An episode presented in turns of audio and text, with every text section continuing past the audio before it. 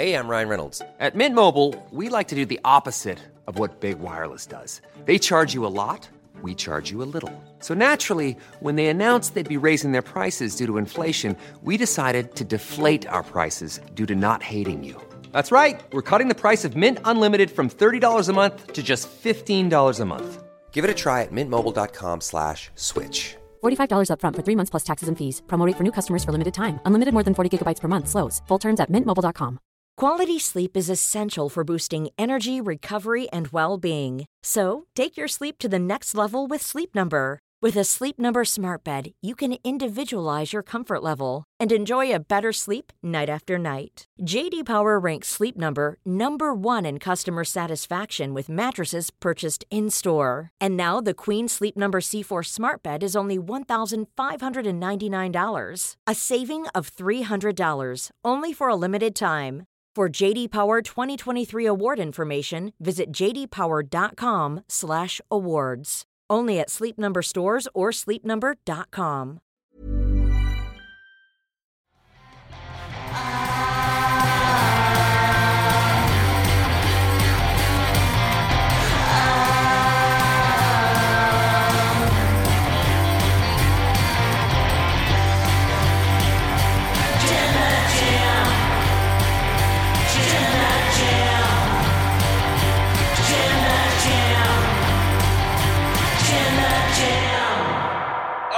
too early. Happy new end of stream. Okay. It's obviously Oli and Dan trying to figure out how to do live broadcasting today. That's why you might have saw the end card come up before anything else. Yeah. We just it's- pressed every button. We're here now. Happy New Year. Well, happy end of 2023. happy. We're speaking to the microphone. Happy end of the world. Happy ends of the world. I can't see a thing, so I'm going to take No. these off. It was a fun bit that I was trying to do, but it really is, and I'm going to be covered in glitter. But that's fine. To go back to what I was originally going to try and do in my intro. Please. 2023 is but one day from ending, yet it tried to cram in several of the biggest news stories of the year in one fell swoop. In a year that's seen Vince McMahon fire his own daughter and assume control of WWE again, WWE be sold, the tragic passing of Bray Wyatt. In the last 24 hours, we've had Kevin Dunn leaving WWE. Yeah. That's huge. That's just out of nowhere, just in the middle of the show last night. Andrade potentially finishing up with AEW. Job done. We'll cover that more in a bit. What we won't go fully into, though, we'll talk about how it affected the match, was the allegations that are being uh, made about Chris Jericho. Mm. Of course, AEW have kind of addressed this in in a non-response from Tony Khan, but it's still a developing situation. I urge everyone to proceed into those waters with caution and empathy. Yeah, just just it's a it's a very difficult topic in every sense of the word. Um, sensitivity, patience, and um, yeah, above all, empathy. I think is the only way to go forward for, for everyone involved. Um, you know, there, there's a lot of layers to this. Let's bring it back to the kayfabe. Let's bring it back to the Kayfabe. And also, MJF lost his world title. Yeah, And the devil was revealed to be Adam Cole. baby. Goodness me. I'm Oli Davis. I'm joined by Dan Layton, the professor, the champion. If you haven't already, please press the thumbs up button, give us a subscribe, leave a comment down below with what you thought of AEW World's End and the twists and turns and saggy middle part. And also send in your Omega chats to wrestletalk.com forward slash support. We'll read out every single one over five US dollars before the end of the show. And I'm putting it out on Front Street right now. The end of the show will be in 58 minutes because it is New Year's Eve. But I thought this was on you. We're here until the midnight. I've got to shave before I go out tonight. Are you going out? I'm going out, Oh, where you go? going to a house party, then a pub. Oh, brilliant! I'm going to a party, then another party. This is what you and Luke do. You Hey, try we're and friends, derail Oli. the wrestling chat with your banal lives. Banal? How dare you? I've got glitter everywhere. Anyway, okay, let's start with the main event, the big closing angle of not just this pay per view, but the year for AEW. Yeah, very much. Uh, World's End was the title of the show going in. And do you want to relay what you said to me in the office? Yeah, this is probably going to be the most obvious thing in the world to everybody else, but I had it uh, on yesterday daytime. I'm sort of wandering around and indulging in the bookshop sales. I've got my birthday money. I'm having a nice time. I'm listening to our predictions. And while listening to it, I had the realization at about 2 p.m. last night that it's not World's End a la Pirates of the Caribbean, as in we are on the precipice of the end of the world, the new year, whatever, all of that stuff. There's no apostrophe. Hmm. It's a statement. World's End. Worlds come to an end. And that's where I realized, okay, this is all about MJF and the devil. If you if Tony Khan hadn't said it that the devil story was going to come to a come good at the end of this show, you would have kind of the hint was there. This was this was the end of the world, and it became the end of MJF's world as he know it, losing the Triple B and losing his his best friend. So the uh, actually, if you were early enough, the first half hour of this stream had an apostrophe in World's End because it wasn't until Dan said that to me that I was like, "What are you talking about, Mm. idiot?" Everyone knows there's no apostrophe in it. Quickly change my Not mistake. everything is about Pirates of the Caribbean, even Mm. though the stage, which looked brilliant by the way, You're doing looked it like a do- ship. You're doing it again. I'm talking about the show. You're talking about Pirates of the Caribbean. in the context of the show. We've got all the time in the world. We've got it's only seven hours to midnight. MJF was in Long Island, which I was really excited for anyway. Yeah. This was actually probably my second favorite thing on the whole show. Uh, the first being the Mox and Kingston Mhm. match. But MJF's entrance, it's uh, sort of lots of people talking to camera, kind of feels like a tourism board advert. Alex Queen of the Ring uh, posted that if you are from New York, this is how all New York adverts are made. Like Mm. for the Jets, for the Jets, the Mets, I don't know. Um, but apparently Knicks. the the, the Knicks, um, all of the adverts are sort of of this vein. So it was apparently a very well done pastiche, according to locals. It looked really good. I mean, like I've seen other tourism board adverts. I know that's not necessarily what it's lampooning, but it felt very much like that. And it had a wicked script running through the whole thing. Yeah, it was very good, very funny. Uh, like there was this woman who's walking out of a car park, and he took. She talks about how um, her and MJF had had a lot of naughty words. a lot of naughty words together. It just did the gag where you censor everything, Everything. that they're saying. Yeah. Um, As long as the first couple are legitimately quite filth, yeah, you can yeah. do the rest. And then there was also they cut to this hipster guy as everyone starts to say, "He's my scumbag. Mm. He's my scumbag." Putting on the Burberry scarf, cuts this hipster guy, and he says, "I'm not going to say that." Yeah. and two sort of soprano esque gangsters get out of a car behind him. Next time you see him, he's all beaten up. He's my scumbag. Mm. It was delightful. Really it was a lot of fun. I, I, I just wonder if whether or not he's re-signed. There's- You're being glib. Of course I am. Mhm. There's no way that they would do this level of commitment for someone who hasn't re-signed. And it's Yeah. part of the story. It's going to all be part of it. It adds to all the intrigue. And in fact, the the element of him, he wrote a Players Tribune article um, going into it, which was very uh, earnest, cringe in many ways, but you can't be earnest without being cringe. And so I appreciate that. That's what I live my life on. Um, really just talking effusively about how much he's grateful for AEW, how important AEW is to the wrestling industry, how important people are to the making of AEW. Shout out Cody, all the rest. Um, really putting over the the vibe of of this sort of renegade energy. And this has been, I think it's fair to say, an annus horribilis for AEW in a number of ways. They've had massive highs, uh, all in, you know, and they've also had a lot of stumbles, a lot of struggles. The the punk drama, all as you mentioned, all the different stories that are going around that have gone around all year, and then also some stories that have and haven't worked effectively. And you can include the devil in that conversation if you want to. Um, but there's something about this guy who, in this Player Tribune article, talking about how he's banged up. Um, whether that's you know work, shoot, bit, bit of both, as as is this joyous thing that we talk about, which is wrestling. It kind of added to this whole element of yeah, world's end. This is this is the the uh, climax, the end of this record-breaking reign for MJF as champ, and it really sold it all to me. So that when that first bell rang, I was like, "Here we go." Even after a a show that had been a bit like this the whole way through. I can't wait for him to show up on Raw tomorrow night.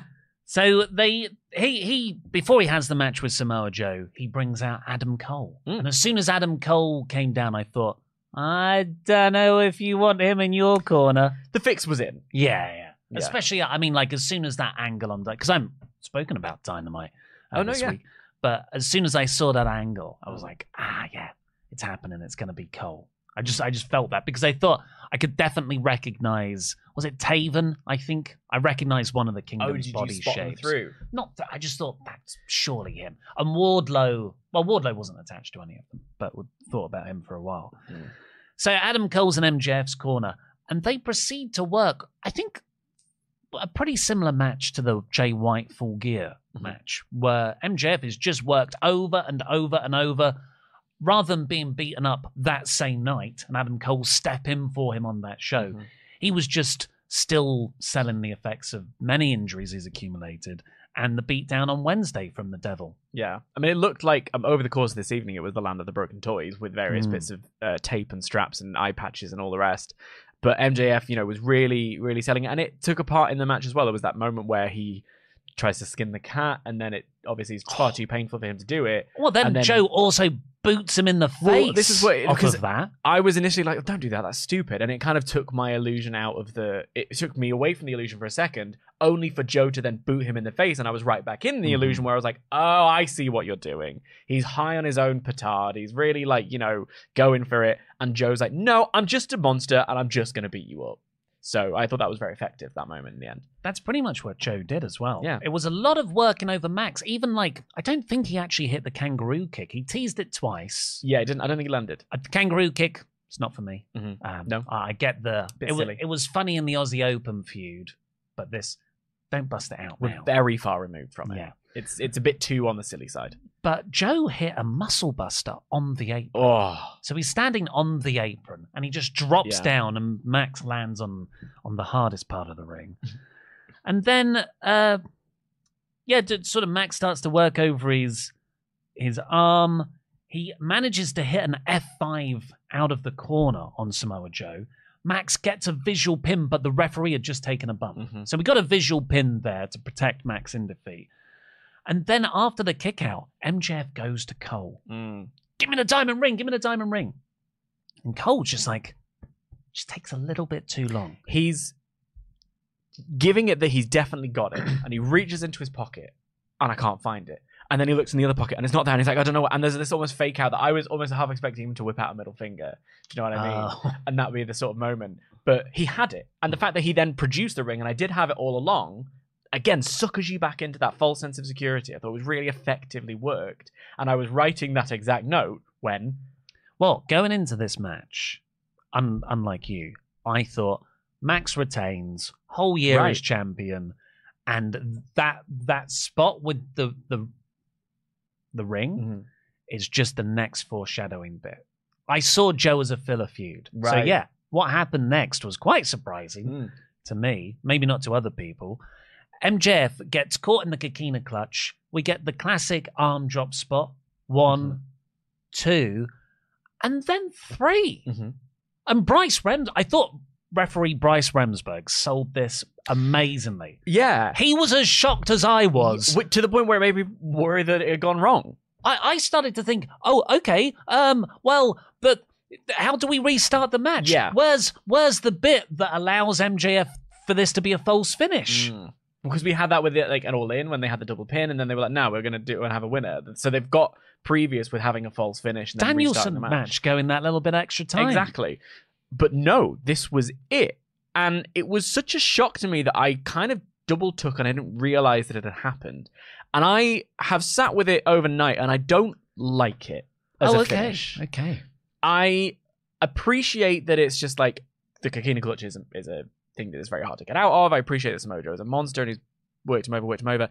It's just that it, the fact that it came out of completely nowhere, and then Joe runs away. And I understand Hmm. why. I get, I get the whole point of it. We were getting into the reveal. That was the big story point that they were trying to work to. But after a full year. And all that's been happened, main event in the biggest wrestling show in history, you know, that's how the, that's how it's built. All of this incredible work he's done. The match with Danielson, the matches with Omega, the match with Cole, the matches with Joe, like all of this stuff. And then it felt like a whimper to me. Mm. And I felt like it was like almost I wanted a definitive fighting till the end. Maybe he's broken out of a Coquina Clutch at one point, breaks back in. Maybe maybe they struggle together, and then ultimately it, it's just too much, and I'm just too broken. It just felt a little bit too out of nowhere for me, and the fact that Joe then bolts. It's like the belt isn't the part of the big Yeah. story here. It was it was a I can understand if you liked it. For me, it just didn't fully work. Well, the crowd didn't like it. There was a big chant, That they chanted "Bull S word," a naughty chant. He's a he's a Long Island local boy. You've Mm. beaten a hometown person in their hometown. Was that a chant? Do you think for the uh, booking or for the within within the spirit? I think it's too for me. It's too early to say. I I I, I don't know about the finish yet. Hmm. I, but I didn't. I remember being very angry about Goldberg squashing Brock Lesnar at Survivor Series 2016. Oh, I loved that. and it took me three days to go. Oh, Right. and now I'm like, that's one of the most amazing decisions ever. Mm, So I'm, I, I neither hate it or love it. mm. Uh, I definitely fell flat in in not not the sort of shocked way, not like the Undertaker streak way, right? Yeah. It was more of a, oh, that's it, Yeah. which I don't think is the sort of heat you want. And I totally agree with Joe running away and like, Mm. well, you know, if you're going to put over Joe Strong, this is the guy who's finally beaten Max after all this time. He should really be focused on in this moment.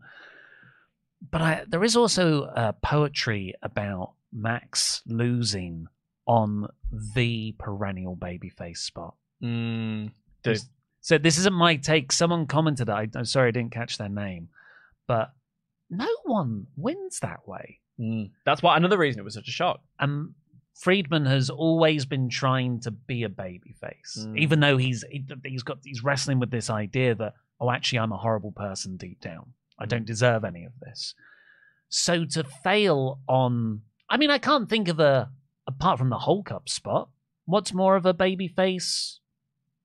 Than that, I mean, y- yeah, that's true. I mean, also the other thing is that you know he's not John Cena. John Cena would not be defeated by anything, You could- Mm. or he's not Bianca Belair. That's why people were sort of being put off by Bianca at that point. He he's fallible. He's literally in the ring wearing braces and straps and all the rest. He's can't do certain moves properly. So yeah, why wouldn't he not be able to break out of it? It's it's it's it makes sense. That's that. It's Samoa Joe doing the Mm. kicking clutch. Yeah, that would probably choke you out if you're in that level of if your health Oh, bar yeah. is so low. Um, yeah, I, I that that point is fair. It's quite a, an interesting one. I just think for me, the end of that full streak, it didn't feel as satisfying narratively as it could have. Uh, I, it's like I love the the spot that finished it, Right. but I don't love the finish. I get you. if that makes sense. Because I, I think back on uh, Eddie Kingston not winning Blood and Guts in 2022, right. and it was Claudio who got the win, and it's like, oh, but I wanted the big cathartic ending to this, Mm, and I wasn't, and that's actually what I needed. mm. I think that's what they were trying for here, but the maybe the execution or the build. I mean, I don't think the devil was always the plan. I think Max was going to lose the belt to CM Punk, and that would have been probably the cherry on top of a, a longer running great feud, like my personal favorite feud of all time. Right. That Punk MJF couple of month run, but Punk left. Yep. Or you know, was made to leave. Mhm. So they've had to come up with this devil storyline. And it's not it's not it's a shame to end on the least best part of Max's reign. Yes, I know what you mean. I mean, he. I, I think the because so let's move into the devil part then, really, Mm. because the because of the reveal of who the devil was and it being Max's best friend, you could make the counter argument that actually um, one of the best parts of of his reign was this like burgeoning friendship with Adam Cole. That it, because of Cole's injury. I mean, they weren't expecting it to go as long as they did, and then it just was over. So they carried on, and I and I respect that. You got to roll with the punches. Don't you know look a gift horse in the mouth and all the rest of it. Um, and then because of the injury, that kind of got stifled. The ROH tag team angle kind of was a bit confusing. What happened at Full Gear was a bit like nonsensical, Mm. and we'll get to that during the course of this very show, by the way. But um, having it end with them together is making the best of a bad situation, I think, and it was it is one of the highlights of his reign. Um, how did you feel about the reveal?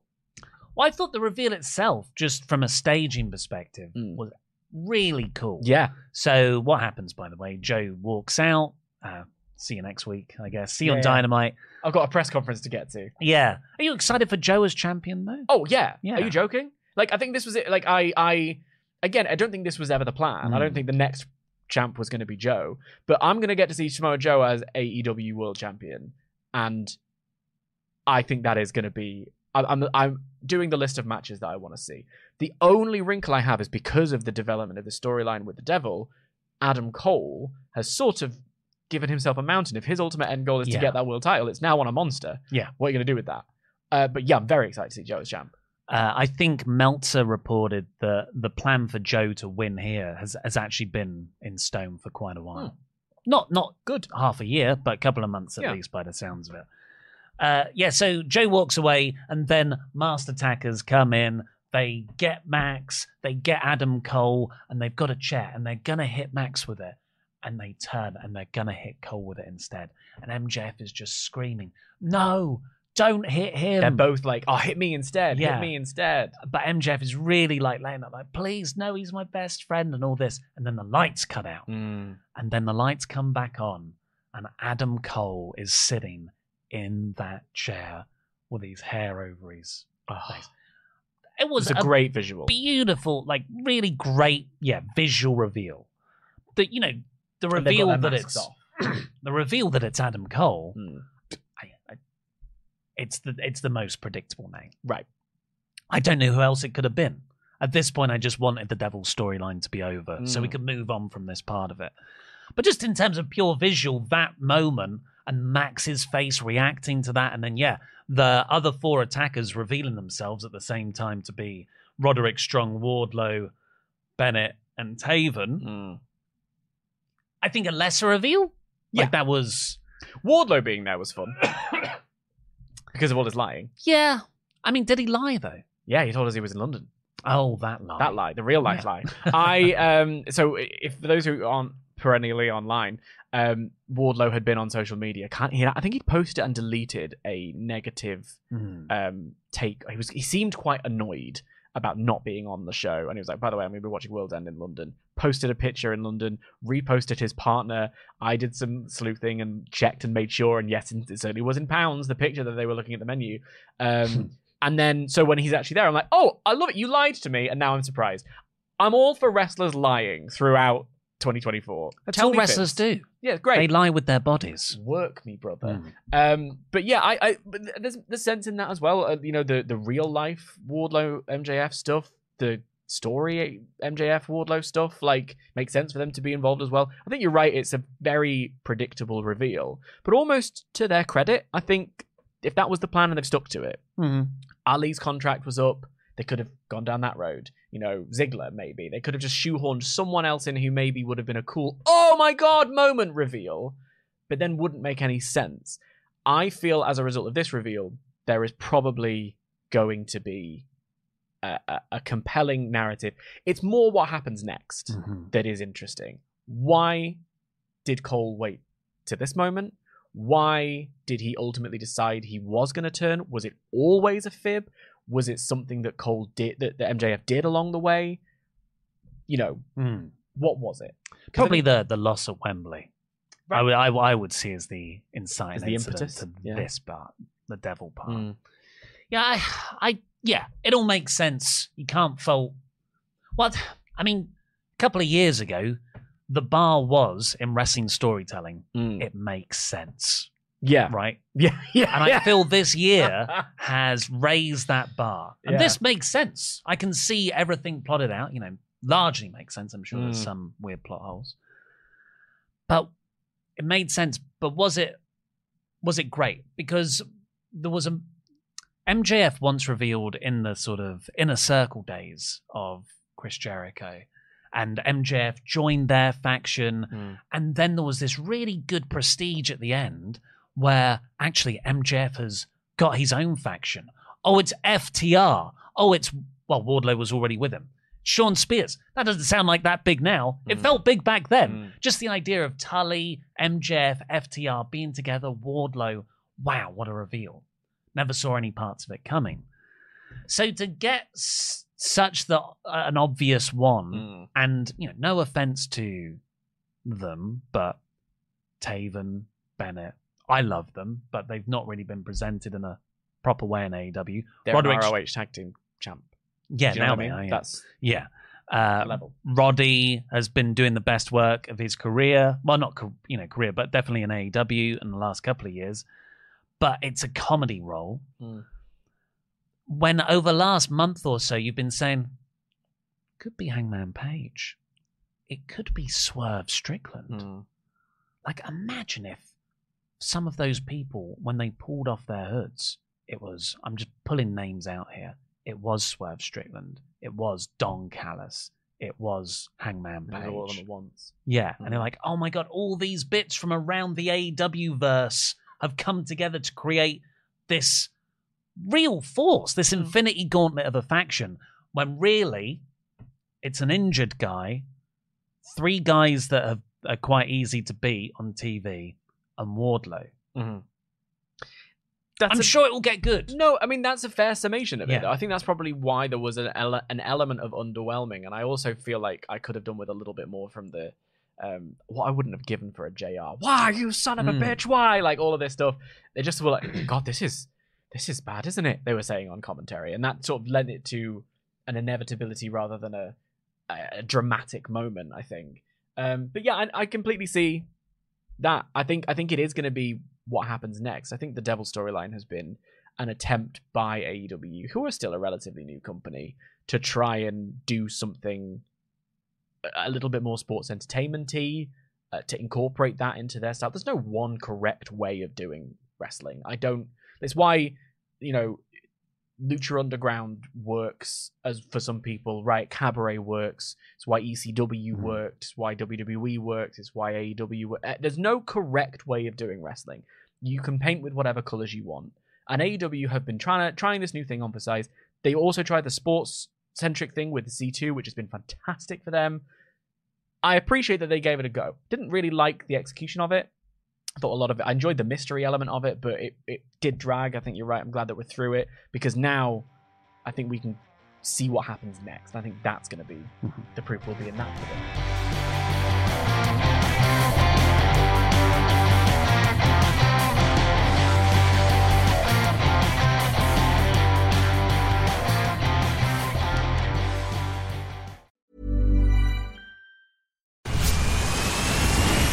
Where's that dust coming from? Still finding debris after vacuuming? Eufy X10 Pro Omni Robot Vacuum has 8,000 PA of powerful suction to remove debris deep in carpets. And it's totally hands free. Want to know more? Go to eufy.com. That's EUFY.com and discover X10 Pro Omni, the best in class all in one robot vacuum for only $799. As a person with a very deep voice, I'm hired all the time for advertising campaigns. But a deep voice doesn't sell B2B, and advertising on the wrong platform doesn't sell B2B either. That's why, if you're a B2B marketer, you should use LinkedIn ads. LinkedIn has the targeting capabilities to help you reach the world's largest professional audience. That's right, over 70 million decision makers all in one place. All the big wigs, then medium wigs, also small wigs who are on the path to becoming big wigs. Okay, that's enough about wigs. LinkedIn ads allows you to focus on getting your B2B message to the right people. So, does that mean you should use ads on LinkedIn instead of hiring me, the man with the deepest voice in the world? Yes. Yes, it does. Get started today and see why LinkedIn is the place to be to be. We'll even give you a $100 credit on your next campaign. Go to linkedin.com slash results to claim your credit. That's linkedin.com slash results. Terms and conditions apply. Quality sleep is essential for boosting energy, recovery, and well being. So, take your sleep to the next level with Sleep Number. With a Sleep Number smart bed, you can individualize your comfort level and enjoy a better sleep night after night. JD Power ranks Sleep Number number 1 in customer satisfaction with mattresses purchased in-store. And now the Queen Sleep Number C4 smart bed is only $1,599, a saving of $300 only for a limited time. For JD Power 2023 award information, visit jdpower.com/awards. Only at Sleep Number stores or sleepnumber.com. Hey, I'm Ryan Reynolds. Recently, I asked Mint Mobile's legal team if big wireless companies are allowed to raise prices due to inflation. They said yes. And then when I asked if raising prices technically violates those onerous two year contracts, they said, What the f are you talking about, you insane Hollywood ass? F- So to recap, we're cutting the price of Mint Unlimited from $30 a month to just $15 a month. Give it a try at mintmobile.com slash switch. $45 upfront for three months plus taxes and fees. Promo rate for new customers for limited time. Unlimited more than 40 gigabytes per month. Slows. Full terms at mintmobile.com.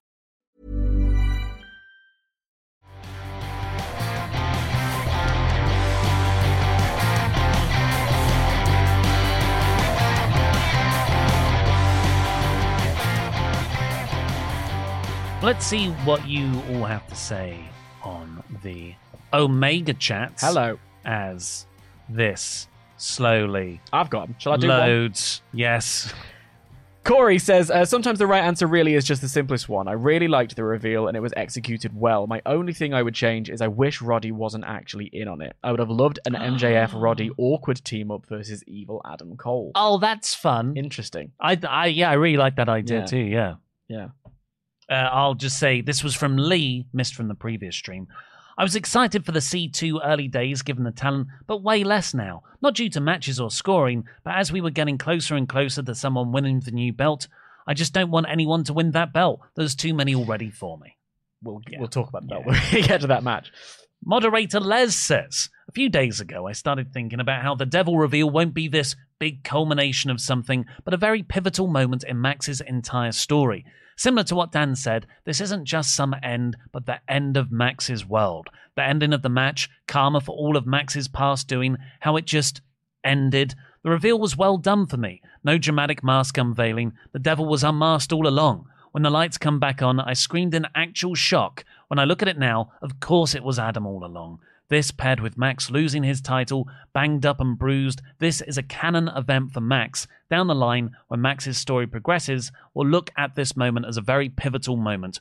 Or I've worked myself into a shoe, I don't know. But I love this a lot, and I think it's a fitting end to the year. Excited for 2024. I love that the word canon event has very quickly just become a part of our ling- linguistics. Well, it does feel like it's it's It's Max's pivotal. Empire Strikes Back, isn't it? I've seen it, but I can't. I don't know. the ending of Empire Strikes Back is just quite a depressing. Oh God, this is the lowest point. Right. We've got a hands in carbonite. Oh yeah, yeah, yeah. Other stuff happens. This is this is his nadir. Hmm. This is a this is a low point for Max. Andy Sandbox. Adam Cole told Roddy to trust him from the beginning. The Kingdom told MJF not to trust Adam Cole. Wardlow said he would take everything from MJF.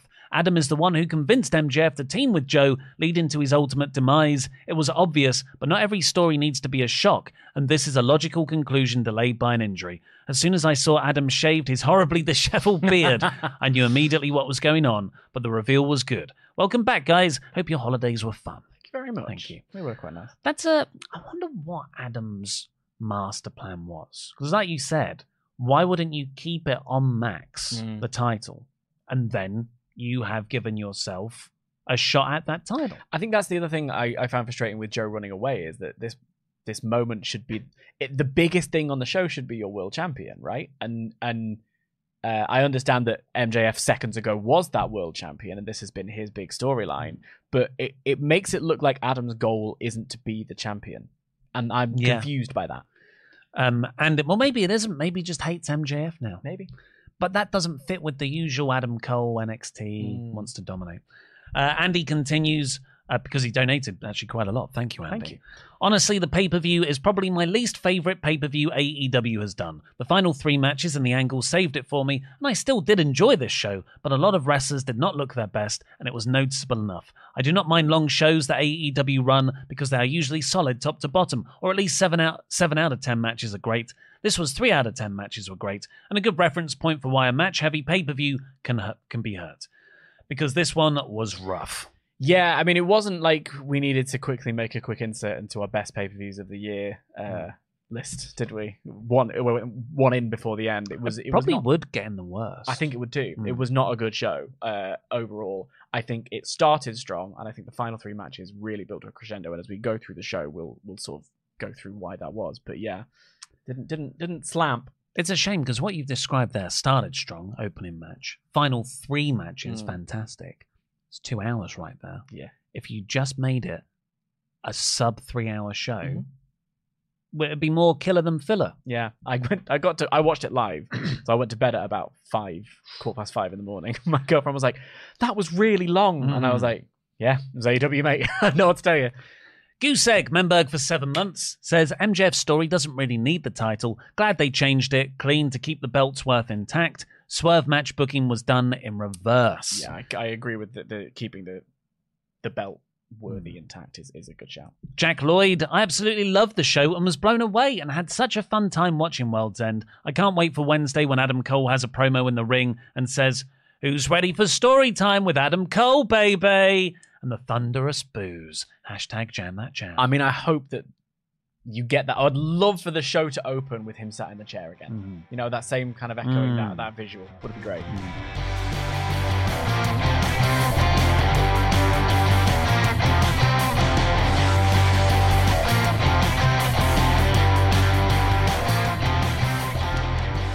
Uh, well, let's get on with the rest of the show before we carry on with the rest of your Omega chats. There's a lot of them. Uh, WrestleTalk.com forward slash support. Send them in there. I'll zip through the zero hour because you haven't watched the Didn't zero watch hour. it now. I was Uh, watching bullet journal videos. Kris Statlander took on Willow Nightingale in the opener. Willow won. Stokely Hathaway was at ringside, well, on commentary. He's trying to drive a wedge between them. Well, it was a bit. I enjoyed the match, actually. It went, went quite long, went like 15 minutes.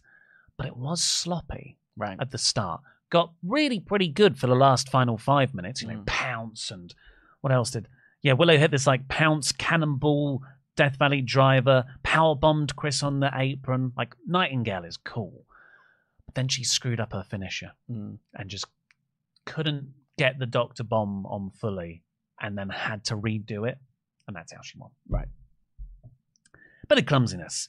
Serena Deeb got a video package. Hmm? She was been shown in a, a straight jacket, and she's like, "I'm gonna get out." Like it's like an out, escape, honey. an escape artist. Oh, yeah, like Houdini. because she's submission style. Ah. That was cool. So she's going to come back soon. Be nice to see her. Don't know why she's been out so long. Was it an injury? Maybe. Then we got the TNT title shot battle royal. Mhm. This irks me. Okay. Go.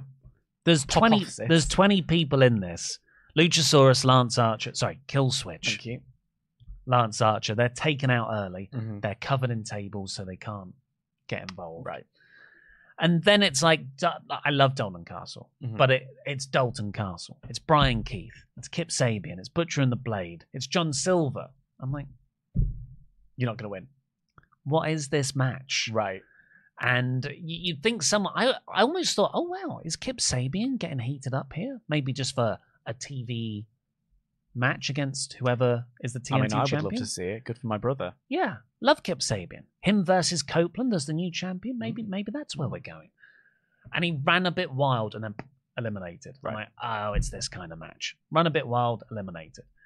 And then at the end, Killswitch and Lance Archer get in, big meat. They Mm. eliminate a load of people. Trent and Danhausen eliminate Lance. Trent in the hug throws out Danhausen. it wasn't a turn, but the crowd genuinely booed Trent. and then Killswitch and Trent battled onto the apron, and Killswitch uppercutted him off. So Killswitch gets a TNT title shot hmm anywhere, anytime. What a concept. A fascinating and original concept. When did you learn this was the stipulation for this? Uh, I think they previewed it on the Predictions podcast. That's where I learned that. so it was on Dynamite. Right. I must have not heard the Money in the Bank Yeah. that we just got a Money in the Bank stipulation. Well, they did it with the poker chip in a way, didn't they? It wasn't an anytime, anywhere. but They never fully clarified that. Yeah. Yeah. the prob- so the problem here is this is this is just being fudged in to service a beat you want to do later. And annoyingly, I think it was spoilers fudged completely. It was hmm. it was not done well when they did use the story beat later. We'll come on to that later. And then finally on the main on the zero hour, we have Wheeler Yuta versus Hook, FTW rules match. Hook beat Wheeler Yuta. Wheeler Yuta bled a bit. Great. Botched a ice hockey, a hockey stick. Ah. Hook hit him once and it snapped. He was like, okay, kept under hitting him with the broken part. One with the Redrum. A missable zero hour, it sounds like. yeah, nothing, nothing at all to Nothing watch. note. You know, Okay. you know, like the zero hours of of old when they Yeah. have Suzuki versus Danielson. On a zero hour, Well, it, that was ahead of a Rampage one night. Wasn't didn't it, on even get YouTube? Jeff Jarrett being hit with a guitar. Exactly. Uh, so yeah, not just a totally missable zero hour. So why do it? Because it it made the whole experience an hour longer for me. Yeah.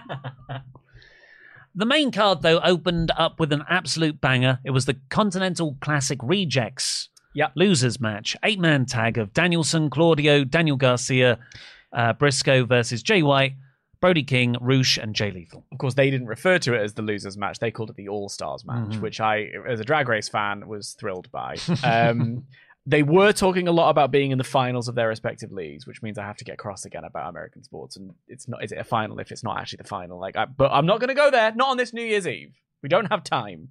Um, this was fun. This was great. It was. I mean, look at the names in Yeah. there. It was so quick, and you just got a lot of things that you didn't get Mm. because it was. Oh my god, Bryan Danielson in the ring with Jay White. Yeah.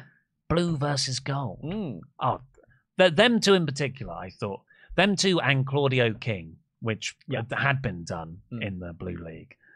I I loved it. I th- this whole match was just non-stop fun back and forth Mhm. moves. And really, like, sold Danny Garcia. I Mm. thought it was brilliant Mm. in, in the way it is. So It made him the peril, the in peril baby face the whole way through. He's broke. It, it might have broken his nose halfway through. I don't know.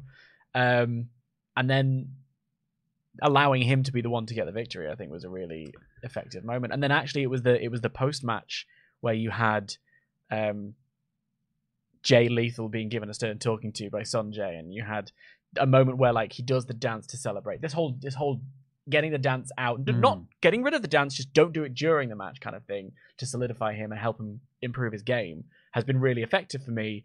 And then to have him do it, but then immediately like sort of stop because Danielson's sort of there and they have a little stare off. I want to watch that. I want to see Mm. more of that. That's I thought it was really effective. I really hope it builds to Danielson, Gus, uh, Danielson, Claudio, Mm. and Mox go, hey, do you want to join the Blackpool Combat Club, Garcia? Because that's where I thought we were going last August. Mm. But Jericho was like, nope, still need you for the JS. right, yeah. you can't evolve as a character for at least another year. Yeah. It would be effective. It's work. It's working from one little. I mean, the, even the commentary again didn't really put it over for me, and I wish that they had because I was really intrigued. I was like, let's pull up that thread. Weirdly, Daddy Magic, well, Matt Menard was on commentary, Mm-hmm. and Brody King feuded with him. Quite a lot. This was the first of um the first of an awful lot of sort of A level devised drama swearing. Like everyone was allowed to swear, so they did. Like there was no uh, swearing. You need to use it like briefly and impactfully. There was f bombs flying all over the place on this Yeah, show. MJF swore loads So when he was much. trying to defend so the much. Uh, next up, we got Andrade versus Miro. This was a like a, a pretty good in ring match, actually. Yeah. But I just couldn't in I couldn't fully revel in it because CJ Perry was just walking around at ringside all the time. I'm just like, I don't get this story. Ooh.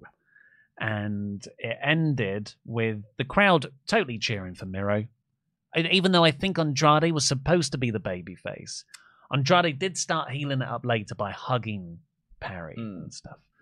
Um, Andrade got out of a game over, but then he got in a figure eight eventually, and CJ Perry pulled Andrade's arms out from Mhm. underneath him, allowing Miro to hit the kick and made him tap in the game over. Yeah, this was odd. the The whole thing was odd. I think the CJ Miro stuff hasn't really connected for me. I'm not really into the whole business of like that's his wife though. How would you feel if your wife was doing this? Because it just feels reductive and regressive and like, it, it- are we not past this now? This emasculated because my wife has an independent streak. Like what? A, I don't care. Um, and I don't think like the the storyline of like her being like a temptress, but she wants to go off and do the thing she does best, which is manage, but she's not really demonstrating how well she is as a manager here Hmm. because she's just screaming about her infected finger. The whole thing was just odd. The crowd was dead. I didn't know if that was to do with the fact that Andrade, the story of Andrade potentially leaving uh, Oh yeah, they on did that evening. did feel a bit Lesnar Goldberg. Well, it? I thought it might be, but if you remember Lesnar Goldberg, at the very least, that crowd were screaming. and there was none of that here. This felt like the. Uh, just like the crowd just didn't care. Like they were of talking to each other, and not really looking. There was a lot of slowness in this match. It went longer than it should do. It was Mm. 15 minutes. Um, I think if you shave five minutes off, you've got a really great match. Because Andrade isn't, you know, whether or not he's wanted to be there, never phoned it in. Mm. Great showing in the C2. I think of that that um, ladder match with Buddy Matthews on Collision. Done a great job, and I did a great job here as well. I think this was just three different elements that didn't mesh, didn't work. My big hope for this storyline when she turned up at was it all all out? Yeah, Oh my god, that was ages ago. yeah, It's like three, four months. it was. was that CJ would manage these people and she'd watch Miro, she'd like try and, you know, build them up. And then Miro would destroy them. Mm. And she, you could see her getting a little bit more hot under the collar, Mm. watching her husband beat them up. And yeah, Miro would play up that as well. Mm. And it's just kind of this slow, Bring raunchy coming together.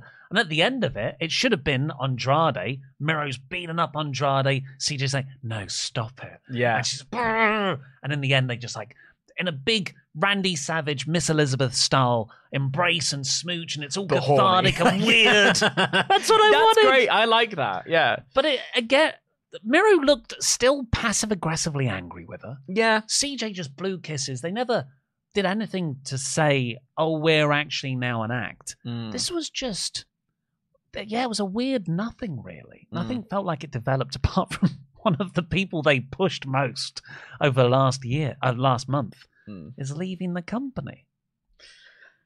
Odd. Andrade beat Danielson. Yeah. Why didn't Garcia beat Danielson? Well, I mean, I think at the very least, the the I, the days of you're on your way out, so we're going to bury the ever living crap out of you, are probably over. There's a difference between burying someone on the way out and using that person to put over new talent. That's fair. That's absolutely fair. Um, yeah, odd, isn't it? All odd. This whole Andrade business has been odd. Riho versus Toni Storm was next. Never really got into the the high level gear that Yeah. I was hoping for because both women are more than capable of doing it. Oh yeah. Uh, yeah, Riho just worked like she sold her lower back a lot, couldn't Mhm. hit a body slam, and Toni Storm eventually won with I don't know what it was, like a weird backbreakery thing. Apparently, she used to use this as a finisher in NXT. Right. I can't remember it. I was worried that Riho was concussed Mm. because she did a big pull off the um, top apron and it looked like she landed hard and then she just didn't move and it looked like Toni lifting her up was a bit more difficult than it should be. It was like a DDT, almost like almost like Mercedes Moné's finish Mm. kind of thing. Um, it just it all looked very sloppy and bad. I was worried that she was kind of out of it. Um, I think this is kind of the this match not connecting with two, as you say, incredibly capable wrestlers. Um, I think is kind of they didn't really have much time to build a feud. This is why you can't just put two people who are good at wrestling in a match and have it just completely work. You need to tell a story. You need to massage that into place. It's like it's like you know marinating a chicken before you put it in the oven. They need all the flavors need time to develop so that when you do get to that moment, they're they're in it together. Um, I thought it was fine. I thought it was long. It also was only eleven minutes. It was a short match, short- shortest match or one of the shortest match on the card. Um, also, can I? Um, I know I promise I won't go too long, but can I talk a little bit about Sunset Boulevard? Okay. Because you know when they cut to black and white all the time, Mm. and there seems to be no rhyme or reason. There's a rhyme or reason right there. Luther is um, playing the character of Max in Sunset Boulevard, okay, which is this guy who it's Norma's ex-husband, okay, who was a film director of hers, and then also subsequently was her enabler, who writes fan mail. Amazing movie, you should go and see it. Um, he writes fan mail and allows the delusion of Norma Desmond to stay real, that she's still this big star. He's like basically her enabler. If he's just there directing and saying, now put it into black and white, it makes so much more sense. Mm. I want a little tweak like that. Just have Luther be the one who's pointing and and, do- and have him sat by the hard camera in the production truck or something like that. Do you remember when she just went to do a move and then suddenly it was in black and white and it was like, what? These things to make a little bit of sense to me. I like it very much. I just want, I mean, you- you've got all the pieces there. Just, do a little bit more with them. And definitely don't have Luther objectively interfere into a match to the advantage of your champion and have the referee just not do anything about it. In full view. In full view. Yeah. And then have the, the and then the commentators have to bend over backwards to try and say, well, I suppose he didn't directly Hmm. touch Riho, so it doesn't count as Pac then. Um, just don't do that. Yeah, so, so Re- Luther pulled the rope away from Riho at one point, Yeah. and then earlier earlier on, Riho just It was more- with him. It was more when um, he put Toni on his shoulders Mhm. to give her a bigger advantage in Mhm. this move, which is a handicap match. That's like someone directly interfering to the benefit of one of the competitors, which is illegal. Heel managers getting involved, absolutely not in plain view of the referee. Should be done behind the referee's back. Yeah, I, my, I, I don't. The, the Toni character isn't for me. Mm. I can see that she's working, but there's been too many things like this. I think the Shida match was good. Was it? There was one match I remember enjoying. Was it Skye Blue? It was her versus Skye Blue. That was good. Um, but mostly, I think she's actually quite a difficult character to work with. right. How like how- normal like- person makes sense with? Yeah, like how the Fiend, great, amazing character. Mm. How does that translate into a wrestling ring? It doesn't, unfortunately, most Yeah. of the time. But yeah, fun match, kind of, but never found that extra gear.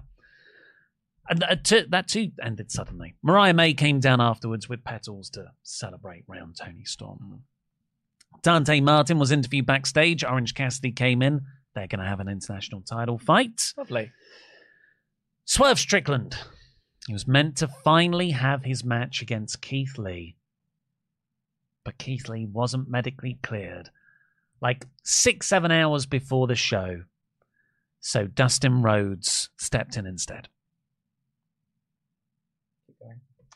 Uh, Dustin Rhodes came out and Swerve attacked him. Swerve looked awesome. He was super over. He did uh, an ankle break spot on the cinder block. Yeah, it's pretty devastating. People have been written off TV with the cinder block. Brutal. Uh, if you're going to do an, an an injury angle, if it can be done safely, which I think it can do, do it with Keith Lee. Mm-hmm. so Dustin Rhodes is then helped out by the medical staff, but he's like, "No, I'm Dustin Rhodes. I'm going to have a match against Swerve." Which again, you know, you've already pulled one guy from being able to compete, and now they're letting Dustin do it. Anyway, Dustin goes, has a match, and this is all fine actually for me. I, I would have preferred just an injury angle with Keith Lee. Yep. Make Strickland look awesome.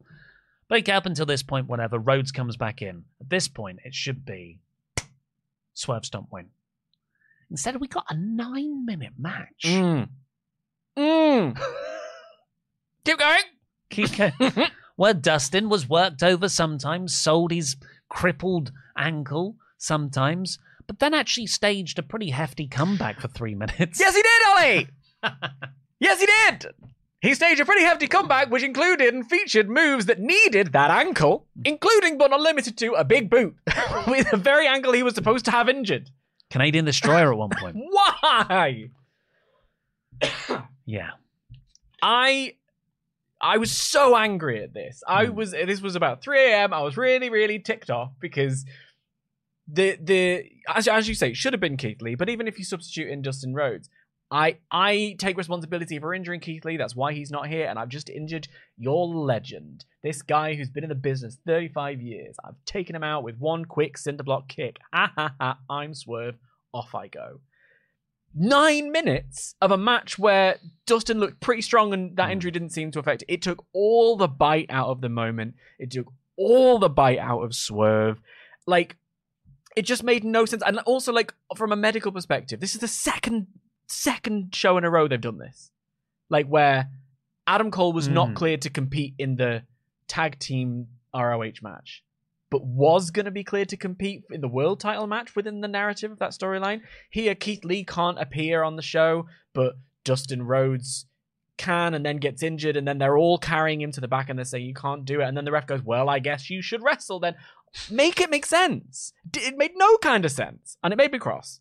Um, and then, yeah, just the internal logic of Dustin being able to do all these moves like he hadn't just had any like damage done to his ankle. It doesn't make sense. It doesn't make sense. They're better than this. At least Dan, German Dan, would have enjoyed it. Yeah, That's all I had in the back of my I head. think he did as well. Oh, he's my, fa- he he's my favorite wrestler. It's for you, Dan. Dustin did have some cool moments, middle fingers, spat at Swerve, but Yeah, you said you said it there. Swerve does not seem cooler coming out of this pay per view And it could have. when you should be doing everything in your power to give an ad to his momentum every time he's on TV. he walks out. I, don't want to have a match with you. I'm going to break your ankle and I'm going to leave. Mm. Great angle. Why'd you cock it up?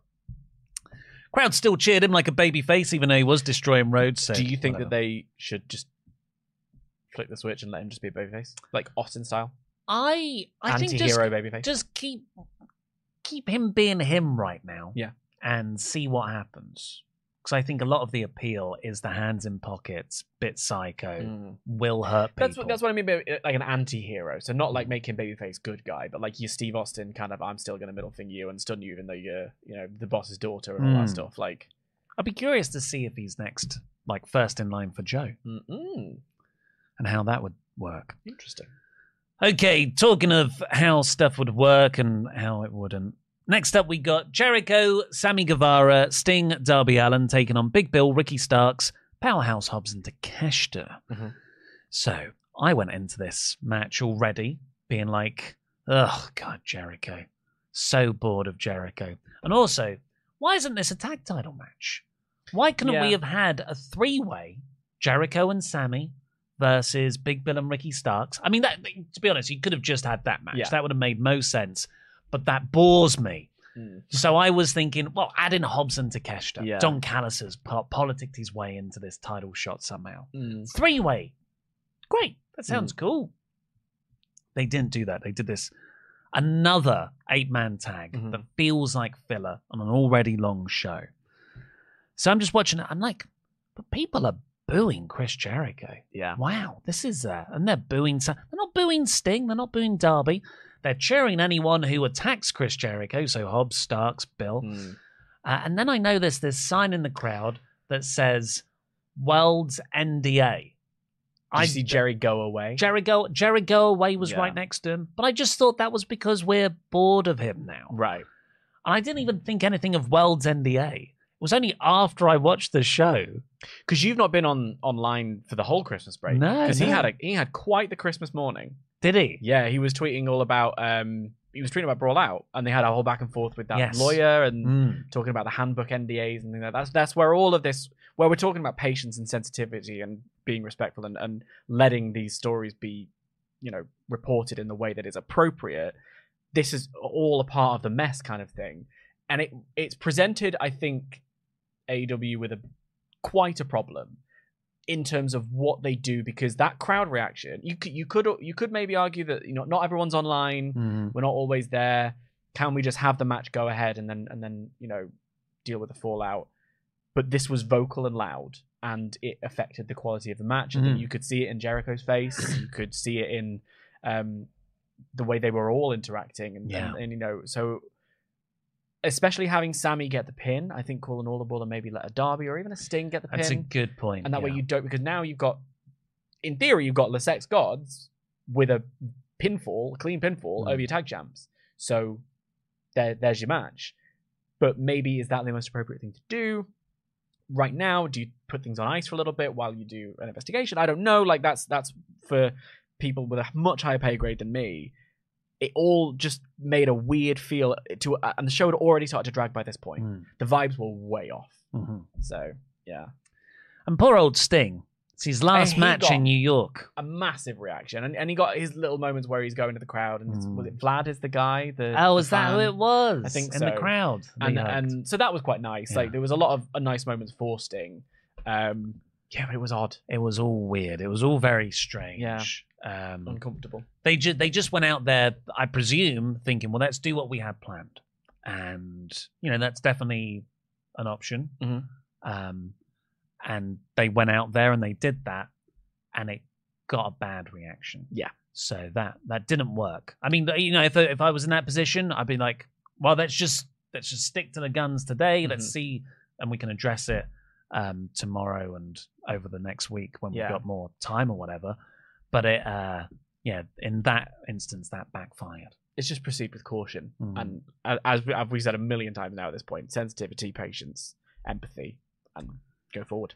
but yeah, it sort of ruined the match. Yeah. The the work rate wasn't good. Everyone was off. Um, Can I give a quick shout out to yeah. Ricky Starks, who has had a nightmare of a six months, Mm. like with the punk stuff. yeah, yeah. Uh, We had but, a great match out. But this is this is what I, this is what I mean. Give him his flowers because my God, he's really he, the stop start, the, the all of it being shoved into this tag team, which I think he's been doing quite well with. Then maybe this match with Kenny and, and Mhm, Jericho, mhm. and then Kenny gets ill, and now this situation that none of this is his fault, but he's really, really done brilliant work over the past six months. So I really want to shout him out. Yeah. That's that one. yeah, he he is a shining light in all of this. Uh, we got Julia Hart versus uh, Abaddon. Abaddon. Abaddon. Abaddon. Yeah. Oh, I said it wrong. Said it wrong in my review earlier. A few people have let me know. Not on the internet.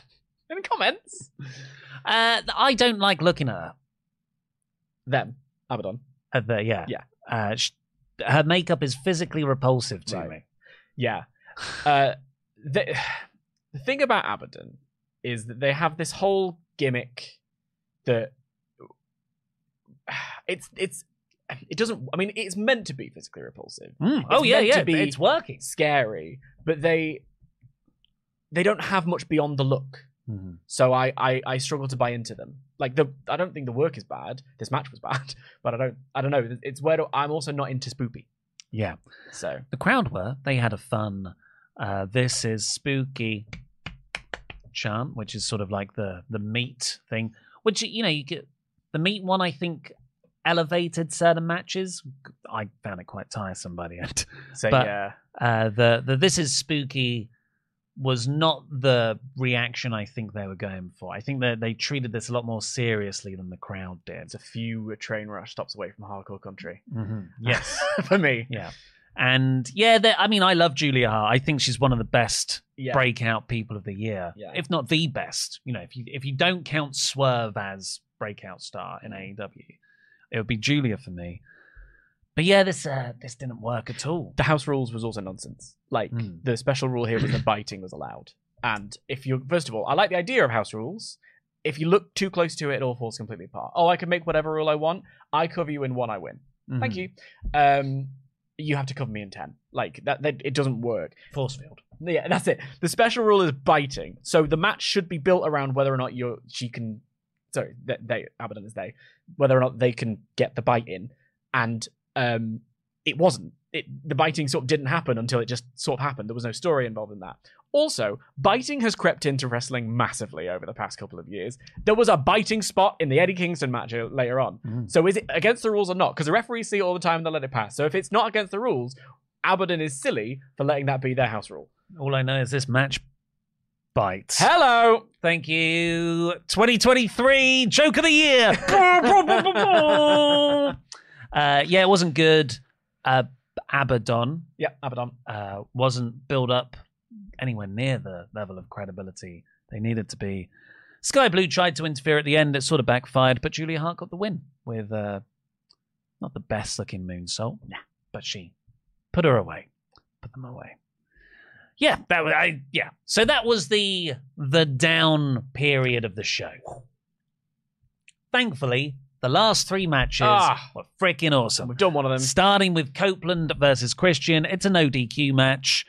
And what it actually was, was a setup for a TLC match. it really was. It really was. They pull out all the hits. so the crowd early on are like, we want tables. Yeah. Or like they chanted for each bit, I think. And then they chat TLC. And then they started to chant, we want fire after the tables Yeah. were brought out. And I was like, come on, that's too far, guys. Come on, let's just appreciate Copeland, Christian having this banging match. Three years ago, they weren't going to be wrestling ever again. Exactly. You've had your tables. Yeah. You've had your ladders. You've had your chairs. Shut up and enjoy it. And then they got the fire.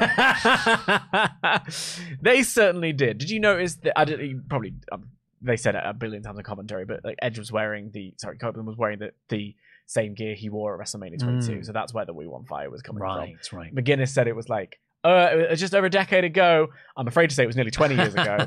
um, but yeah, it was. It was.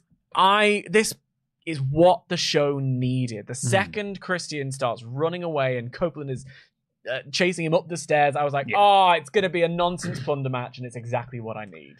Copeland's intensity was so good. Attacked Yeah. Christian in his entrance, Yeah. uh, brawled with him through the crowd. What would you call that part of the audience he jumped off of? The Like a- 100 a, block. A little, yeah, like the the top of the 100. Yeah. That makes it sound a lot higher than it was. Yeah, 100 chairs high.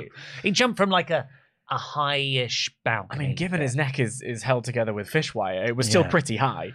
Uh, and yeah, they they introduce each what they had a, a elongated kendo stick Yeah. bit. You got Nick Wayne getting involved, and yeah, like decent bumps off of all of Yeah. this as well. When when Christian and Copeland get a ladder out, I'm like, well, you know, let's just buff it into each other's torsos. Two rungs up at max. Yeah, yeah, Yeah. But Christian hit a sunset flip power bomb off, you know, the top. Pretty good. Still pretty high. Uh, then Christian gets the tables. They got the fire out. Mm, The fire extinguished itself. yeah, because they didn't do it in time. It, ju- but it went really quickly. So Edge Copeland got out there. He was going to empty every flammable substance in the building on that table, which he did. And then he set it on fire and he powerbombed Nick onto the concrete just just beyond it. Yeah. All Nick, that effort. Nick, who was wearing probably several layers of flammable clothing, so could have taken the bump properly, but just the poor guy, a bit of a hurty bum at this Mm. point, bit of a fire bum. the Um, one bit of his body that wasn't yeah, protected, yeah. his head, was was launched into the I, concrete. thinking about it, I quite like the fact that the fire was initially set up by Wayne and Christian, but they didn't do it properly. Mhm. Whereas Copeland has the experience. He's I'm I'm a dab hand at this, Yeah. so he did it properly. Um, I thought this was great. This was so good. This was a 25 minute long match. It was the longest match on the show, but it did not feel like it. Mhm. And also, um, just to that I enjoyed the "You Still Got It" chance to Copeland because Punk had his return match with WWE at Madison Square Garden on Boxing Day, and obviously it wasn't on television, so all we've got are the videos of the crowd, which I think makes it look so cool. But one of them is is them chanting "You still got it," and it's like this idea that the crowd, people online were like, they don't know that he's been in the like the ring a couple of months ago at All In or whatever. We got them here again, and I just quite like this parallel of this Edge wrestled a couple of weeks ago. You know, like let's be honest, um, it was fun. I, it was it, this was so much fun. I was so grateful for this match. Yeah. So the finish off of that missed flaming table bump was Copeland getting back in the ring, hitting a kill switch Yeah. on Christian, Christian's own move, and then making the pin. One, two, three, new champion. And I was, I just, I love that match. This is the right time to to change the title. Even though I love Christian, I think he's you know top five wrestler of the year for me. But this is the time. But Copeland, it makes sense with the story. And then Luchasaurus Killswitch appears behind Copeland. Mm-hmm. And that's when I was like, oh, okay. This shot that you invented earlier Yeah, can be used at any point. And Killswitch takes out Copeland, and then Christian comes in and is like, nah, give me give me the contract. Mm. And initially Killswitch doesn't want to do it. Christian says something in his ear, lost in translation style yeah. to convince Killswitch to do it. Christian gets the contract, hands it over to the referee. One, two, three. Christian wins. He gets the TNT title back. Mm. That is such good booking for me. I think I know it like it seems overbooked, but actually I think it's perfectly booked. That Right. is the right level of booked. I've seen so many indie shows. The best indie shows I've ever seen have had similar. Oh my god! Oh my god! Oh, my, like you want each bit to be bigger than the last, and still end with, "Oh, and I want to see the rematch," because that's what this did. That's what every match should be about, apart from the conclusion, making you want to see them wrestle again even more. Mm. And Edge getting the belt and then having it taken away from him while kill, keeping the kill switch plate spinning. I thought this was masterfully done. The only thing that I think is a shame is that um, the idea of Killswitch, the idea of uh, Cage retaining and, Killswitch having the belt is kind of a nice mirror. The, the shot rather is kind of a nice mirror to when Killswitch had the belt but Christian was holding it because the power would be in Killswitch's hands, and I thought that was maybe something more interesting to play with than for it to just be done like that. Um, but yeah, I mean, I like the I like Christian's work. I like that you're right. I want to see it again. I think they did a fantastic job here. Um, and and I'm I just I I don't again, it's similar to the Cole MJF thing. You don't want to put it in the bin too quickly because it's working. So, yeah, The the main problem for me is that Killswitch should have won that title shot weeks ago. yes, And then every time he could be like, "Oh, is he gonna cash in on Christian Mm. here?" But then, no, Christian makes him yeah, give it to him. give it to him. Uh, surely TLC match for the final one. But they've done it. That's what that was. Well, now you hang the belt above the ring. ah, okay, right, right, right, right, right. Final match we'll talk about, best till last. John Moxley versus Eddie Kingston, the final of the C2 tournament. Bryan Danielson on commentary, just Fantastic work. might be the best commentator working Yeah. today. Uh, this was fantastic, totally different to the crazy soap opera of Edge and Christian Mm. we just had. Very realistic, all Japan style. Mhm. Uh, just, just a joy. Yeah. I mean, Danielson giving uh, serious sports analysis while also the the soap opera element of I want Moxley to win over Kingston because he's my boy. Fantastic on commentary, really letting an extra level to it. Chop battles do absolutely nothing for me. I there's there's just done so regularly. Forbidden Door when we were on the live stream, it's like the first match has a little forearm chop battle, and I'm like, ha. The second match has one, ha. The third one, the fourth, the fifth, and you're like, well, this is diminishing returns. I see them with such regularity that the impact is somewhat lessened. So when I tell you that this was the most compelling and gripping thing, that's genuinely such high praise. And the reason is is because it mattered. They both made it feel like they were willing to break themselves into pieces in order that they win this tournament, which makes the tournament feel special. Mm. Which makes obviously it's, it's Kingston and Mox anyway. That's got its own level of special to it. The narrative arc where we've had Kingston bet on himself, put his belts on the line, and then it go wrong at the beginning, and he has to claw his way back in, and he makes it happen for himself. Is so satisfying, so brilliantly plotted. Can't give them enough credit for it. And it's the fact that the match ended with just a knockout strike. Mm. That's what made the chop battles Yeah. all work Yeah. because they were all leading to that moment. I thought it was incredibly effective. Fantastic work. Yeah, I love the finish. It was Mm. just this sort of flurry of punches between them and an Eddie spinning back fist after 15 or so minutes. Yeah. Moxie just t- straight down. It's a knockout blow. Yeah. And Kingston makes the cover one, two, three. It was a sudden finish, but one that made sense, like you say, within Exactly. the, the uh, overall structure. Mm. Uh, yeah, and just again to put over both guys selling, their selling was very much in that Ishii style, where it looks like to the untrained eye, no selling.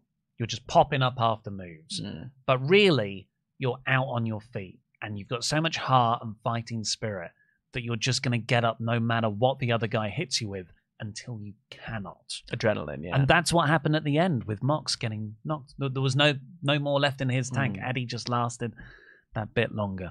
I loved it as my match of the night. The only problem is it's for a belt. yeah. I wish this could have been to crown the number one contender Yeah. for Revolution, and we get Kingston versus Samoa Joe. Mm. Oh, A belt, alas. no less, that looks like uh, a creator title. It's just a bit of metal with a crown on it.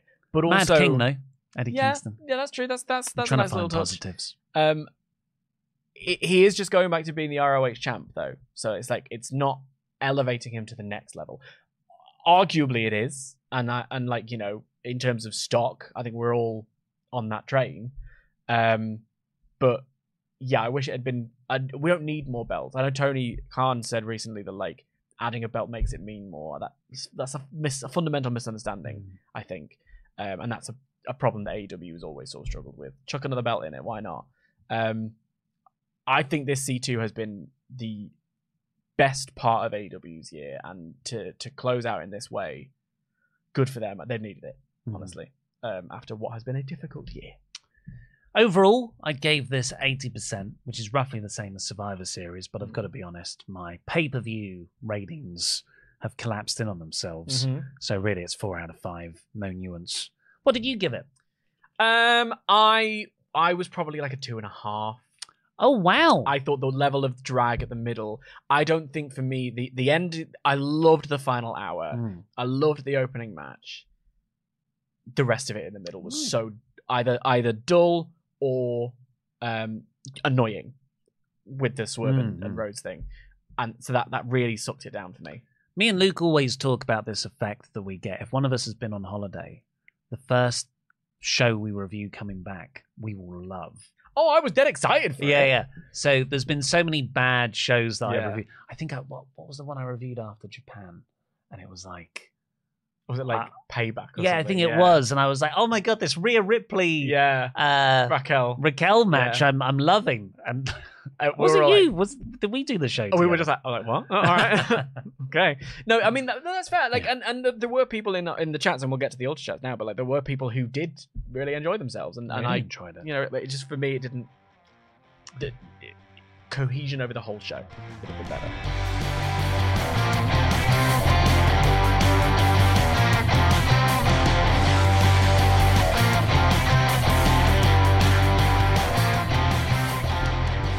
Before we get into those final uh, Omega chats, a big shout out to our wonderful pledge hammers on Patreon. Rue the day, Rory O'Brien Kelly. I don't have that. uh, Keeper of the Mask Mysteries, Angle, Angie, Angie. Apoca- Apocalypse now. and Loved by Charles, Giovanna Passau. Can you tell it's New Year's Eve? Hmm. My brain is is already on It's already in party mode. midnight snog. Uh, the Midnight Snog. Lucky devil. but but who? Adam Cole? we'll find, yeah, it'll be revealed when the lights come up. Uh, thank you very much for your wonderful support on Patreon. Remember, if you go over there, you'll get a bonus exclusive episode of Survival Series. And you want to do that fast because we'll have another one in a couple of weeks for the January one. Ooh, Royal Rumble. Ooh. Survival Series Royal Rumble time. Ooh. It's the most exciting time to be a wrestling fan.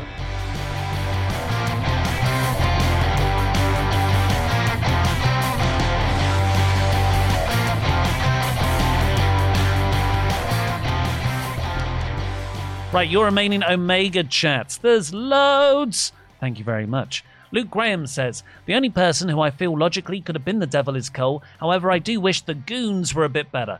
I love Wardlow, but the other three I just wish would have been better as it could have given Roddy an extra story, not knowing it was Cole. I like that idea. Hmm. Jonathan Hedman, member for 28 months. Happy 2025. I'm taking 24 off. I thought we got a dusty finish and the ref saw the ring and DQ'd MJF, so I was shocked and stunned. Hmm.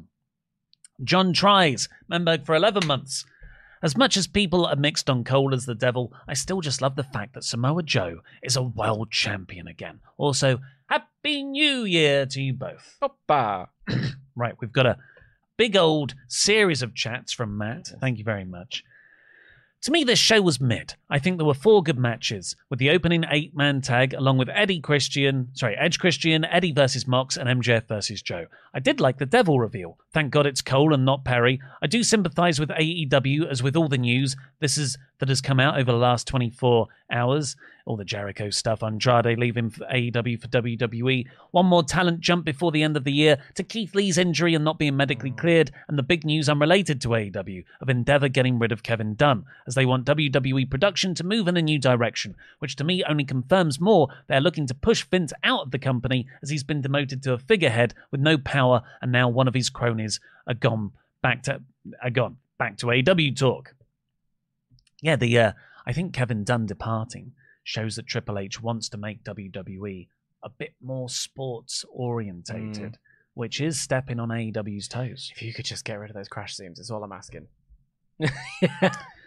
This is a 12 match card that really should have been 6 to 7 match show. Totally agree. Outside of the Battle Royal, which played into the TNT title match later on, Hook versus Yuta and Stat versus Willow could have been on Dynamite. Same with the Jericho midcard Vortex match, especially with the allegations. Also with Andrade leaving AEW for WWE. Why give him a big pay per view match with Miro? Could have been on Rampage or Dynamite. Well, it's a collision match. Same thing with Hart and Abaddon should have been a TV match. Quality over quantity. I think a lot of these matches weren't needed and dragged the show.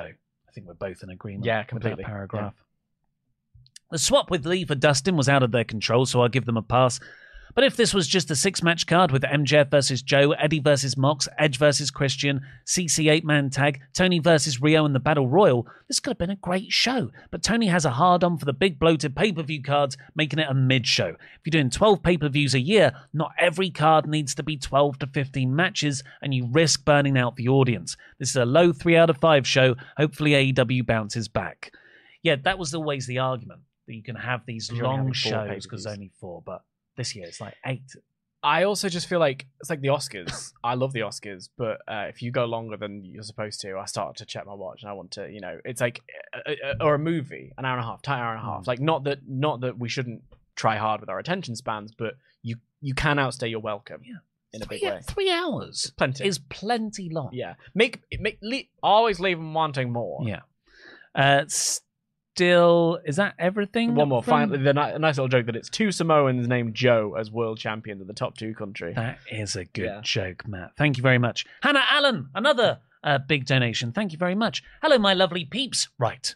I love the main event. I love Samoa Joe. I figured out the devil was Cole uh, when Cole was there. Still fudging fantastic. Cage versus Copeland, one of the best matches of the year, in my opinion. Didn't like the eight person tag match. I've never got the dislike around Jericho. Tonight I felt it in my bones. Love the man, my honest favourite. This felt awkward and wrong. Tony killed it. I'm not sure about Riho in this division we are trying to build. How effing cool is Julia and House of Black? Hashtag lol. Ah, crap. Before I chatted, I didn't watch the news, so I had no idea. oh, wow. It does happen that way. You didn't, I assume you don't know anything of the Jericho stuff. Yeah. We've we've Uh, spoiled the party. I always watch the media after the pay per view, so I heard the question. This breaks my heart. Hand to chest, one of my heroes. I'm starting training in a fortnight. So much love. Big sad. Well, good luck, Hannah. Yeah, with the g- training. yeah, that's that's massive. That's a great New Year's I'm jealous resolution. of you. Uh, 2020, still with Hannah here. 2024, diverse characters in the women's division. There's a lady swerve. She's probably Britt Baker. Just showcase talent. I promise it's the same as the men.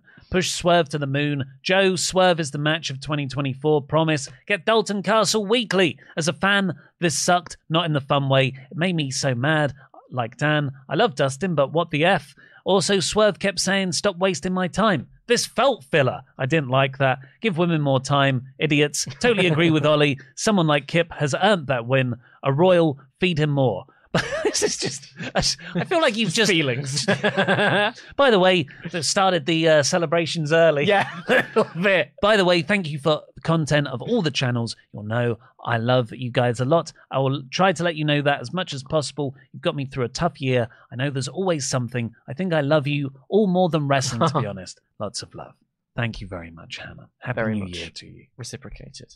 Kid Cutty, man, for all the good the C2 did in changing the feeling around AEW, this pay per view in Jericho, in the court of public opinion, has stolen what little juice AEW had going into the new year. It was a 6 out of 10 for me. This needed to be a home run, and it was a double. I don't know that specific specific sports reference. I promise I'll try. It's only two parts. Only two of the, diamond. Yes. Gotcha. Gotcha. I think that's fair.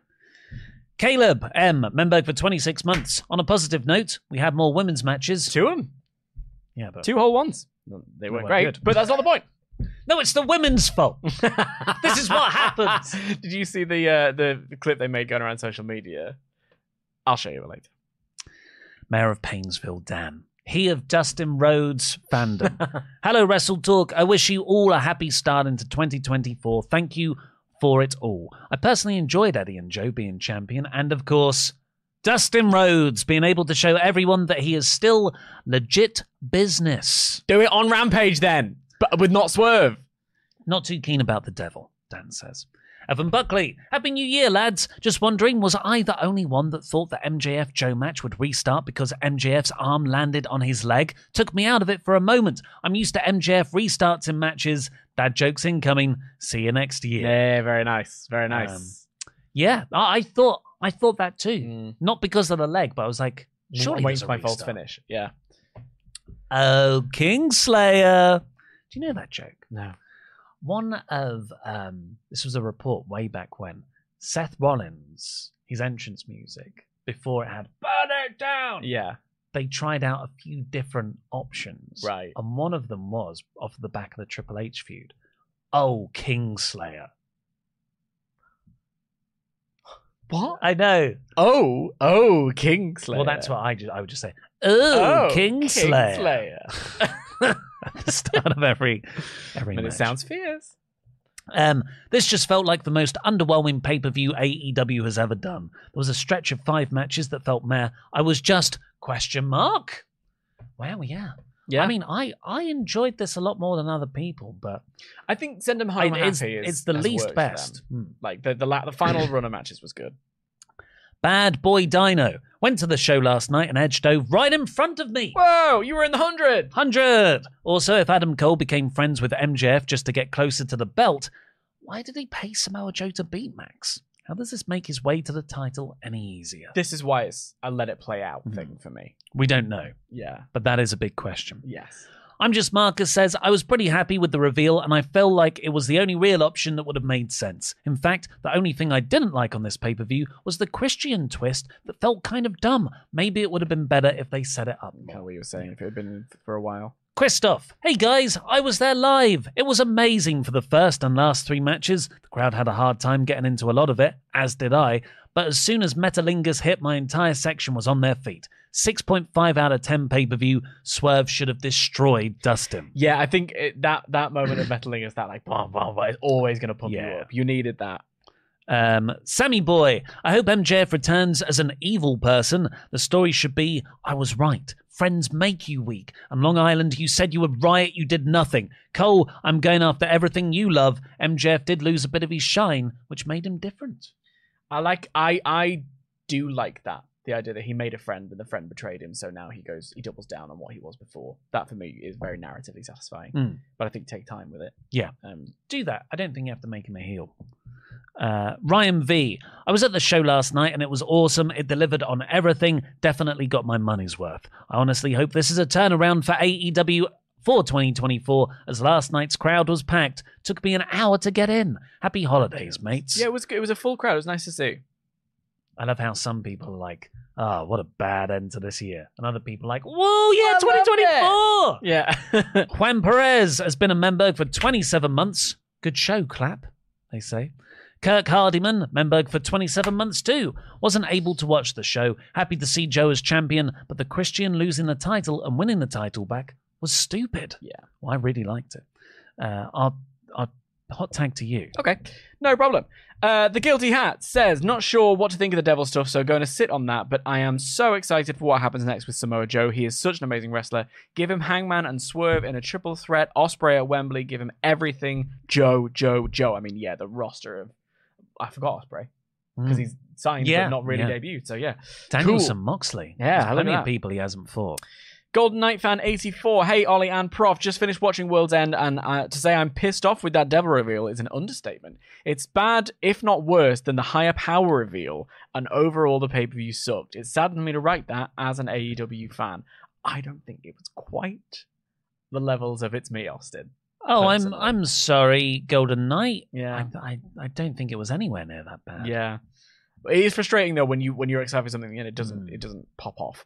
Um, ah, continues. I was there for the show. My first AEW show was great overall. I got to start a Wheeler Yuta chant on Zero Hour. Seeing Eddie versus Mox was everything. The ending was a shock, but MJF being the one who screws people over was the one who got screwed last night. Mm.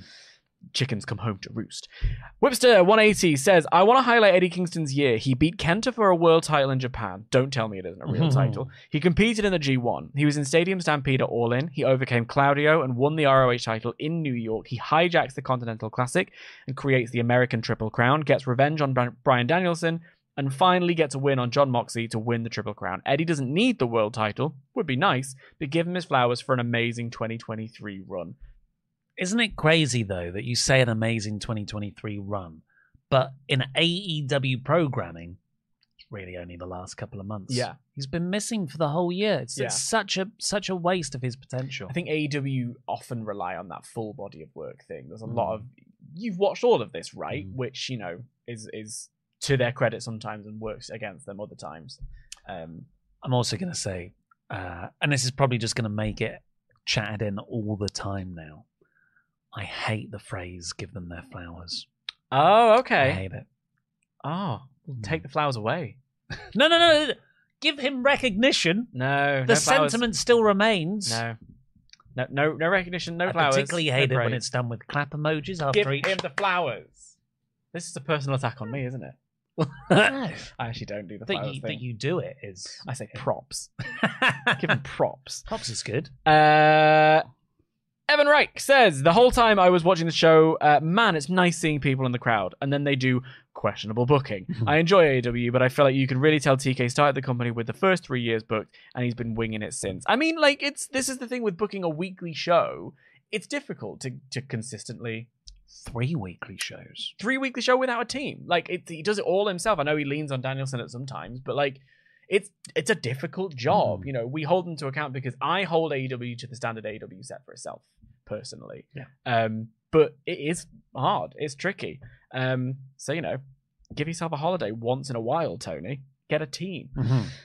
Misha Sumra says, My pitch, Devil Aligned Wardlow gets reheated by this angle, beats Joe, MJF returns, and goes for revenge on Cole. Meantime, Swerve versus Kingston for the Triple Crown belts. Happy New Year to all the Wrestle Talk pots unknown. No rolls barred, chaotic neutral gang, and to the entire SWAF Nation. Oh, thank you very much, Misha. Yeah, God, Swerve versus Kingston. Mm. That sounds tasty. Two, two, two sort of violent anti heroes. Mm. Yeah. Um, Zeref has been a member for 28 months. Hello, it's me, the AEW fan who loves all the belts. More belts. Let's go, Eddie. Well, I'm glad for somebody.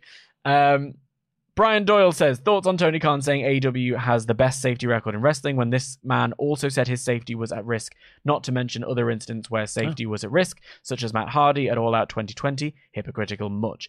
I think Tony Khan could do with a little bit of media training Mm. Personally.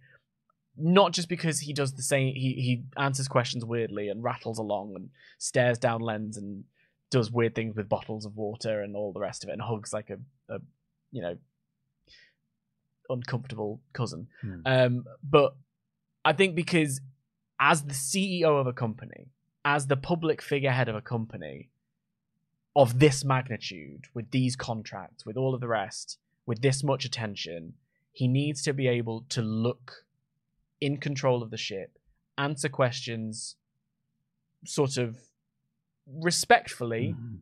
honestly, but not I'm not saying keep them at bay, but I am saying sort of like answer the question with giving us the confidence that you're going to do something about it. He sort of went off on one talking about we've got the most best safety record in the whole country, like all that. It was giving that energy.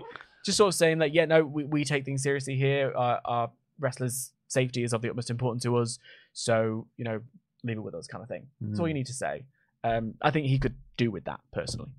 Or, or just change the public face of the company. Yeah. Get like, uh, you know, Bryan Danielson would be perfect. And a but if, fine jar. yeah, if, if he was the, like a Nigel McGuinness or someone, Mm. if you've got a rest, like you've got Triple H, I don't think people would say the same stuff to Triple H, and Triple H would shut it down better. I th- it's also interesting because the, the wrestling journalism sphere, this is a conversation for a whole other time, Mm. but it's not New Year's Eve, is still kind of new. These media scrums are still kind of new. Well, it was A USA of- Today that asked some of the questions. Was it? Oh, I Mm. didn't even. I didn't know that. Mm. Okay, well, um, and they did ask them three times specifically, um, so they were doubling down on it, which is a good thing because you feel emboldened in the crowd. You know, you're supposed to hold people to account. Are these media scrums in character for a bit of Mhm. story? Are they for a bit of a laugh? Are they serious for you know asking Triple H about CM Punk? Are they there to ask you know Tony Khan about the safety record of AEW? Are they there to ask about you know what we're going to do with the takeover going forward? Mhm. Like, I think we're trying to figure out what they are. It's a it's a it's a difficult line to walk. I Mm. think sometimes. Zach Robinson Music has been a member for 31 months. Happy New Year, Wrestle Talk fam. Hope you all have a wonderful 2024 and have a great night, however you choose to celebrate tonight. You too, Zach.